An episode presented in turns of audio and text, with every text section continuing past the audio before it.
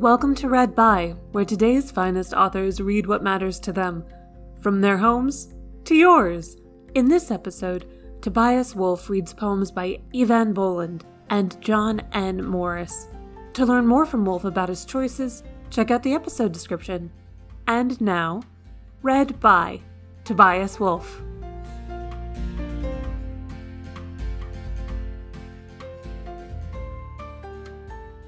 Today I'm going to read three poems.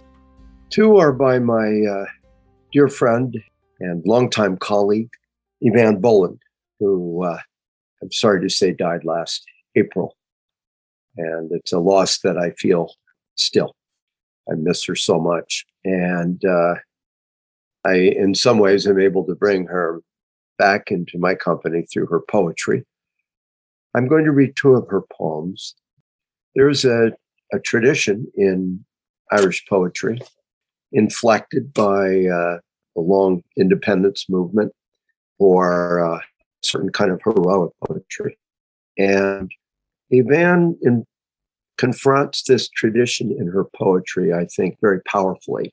In fact, first poem that I'm going to read of hers is called Heroic. And I'll talk a little bit about it when I have finished it. Sex and history and skin and bone, and the oppression of Sunday afternoon. Bells called the faithful to devotion. I was still at school and on my own, and walked and walked and sheltered from the rain. The patriot was made of drenched stone. His lips were still speaking. The gun he held had just killed someone. I looked up and looked at him again. He stared past me without recognition. I moved my lips and wondered how the rain would taste if my tongue were made of stone, and wished it was, and whispered so that no one could hear it but him, make me a herald. The picture there is obviously of, of a girl confronting a statue of a patriot. There are many, and in Dublin and Ireland generally. But what seems to be bound up in the heroism is a stoniness. Uh, you think of Yeats's line, too much, this sort of thing makes a stone of the heart to trouble the living stream. To be this kind of hero is to become a statue, is to purge feeling, to become stone. It's a certain image of heroism that we find questioned and really demolished in her extraordinary late poem, Quarantine. This play takes place during the Great Famine of the 1840s and 50s, which uh, nearly annihilated so many millions, died of starvation, and so many emigrated to the United States. Quarantine in the worst hour of the worst season, of the worst year of a whole people, a man set out from the workhouse with his wife. He was walking. They were both walking north. She was sick with famine fever and could not keep up. He lifted her and put her on his back. He walked like that, west and west and north, until at nightfall, under freezing stars, they arrived. In the morning, they were both found dead of cold, of hunger, of the toxins of a whole history. But her feet were held against his breastbone. The last heat of his flesh was his last gift to her. Let no love poem ever come to this threshold.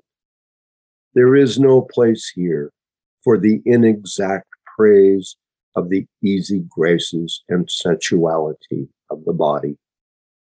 There is only time for this merciless inventory. Their death together in the winter of 1847.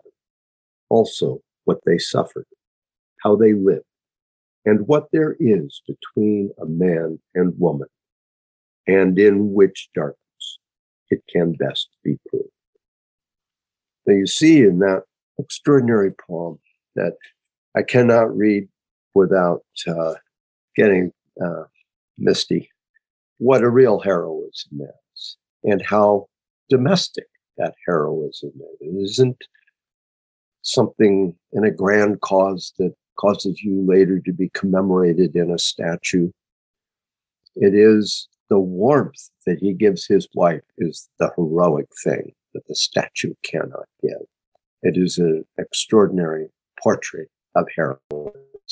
The heroism here is not uh, a heroism of a grand rhetorical cause. It is a domestic heroism of the kind available to all of us, in which the heroism is expressed in the giving of warmth. He gives his last warmth to his wife. You can contrast that with the coldness of that statue that can give no warmth. Uh, it's an extraordinary picture of, of heroism and of a, of a poet working at the height of her passion and, and art. The next poem I'm going to read is a poem by John N. Morris, a wonderful poet. I have carried this poem in my mind for many years now. I think I first read it in the mid 70s, and it has come to gather meaning for me. I had no children when I read it. I have three now, three grandchildren.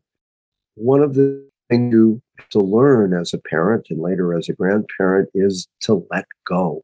You have to allow your children to leave, to take their chances with the hazards and adventures of the world to satisfy their hunger for experience when that when that hunger can even take them into danger and this poem beautifully addresses that human situation and calls again like Eavan's poems on a kind of humane almost familial heroism it's called for julia in the deep water for Julia in the deep water. The instructor we hire, because she does not love you, leads you into the deep water, the deep end, where the water is darker. Her open, encouraging arms that never get nearer are merciless for your sake. You will dream this water always, where nothing draws nearer wasting your valuable breath, you will scream for your mother. Only your mother is drowning forever in the thin air down at the deep end. She is doing nothing. She never did anything harder. And I am beside her. I am beside her in this imagination. We are waiting where the water is darker. You are over your head screaming, You are learning your way toward us. You are learning how, in the helpless water, it is with our skill we live in what kills.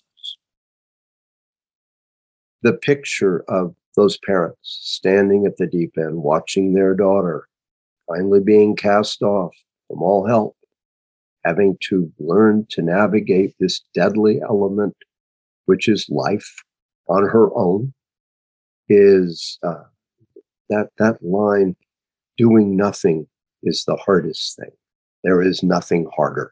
And that is a it's a, a truth that that pierces the heart of anyone who loves someone else and knows that they have to let them go that it is for their sake that one has to be merciless sometimes. It's a beautiful poem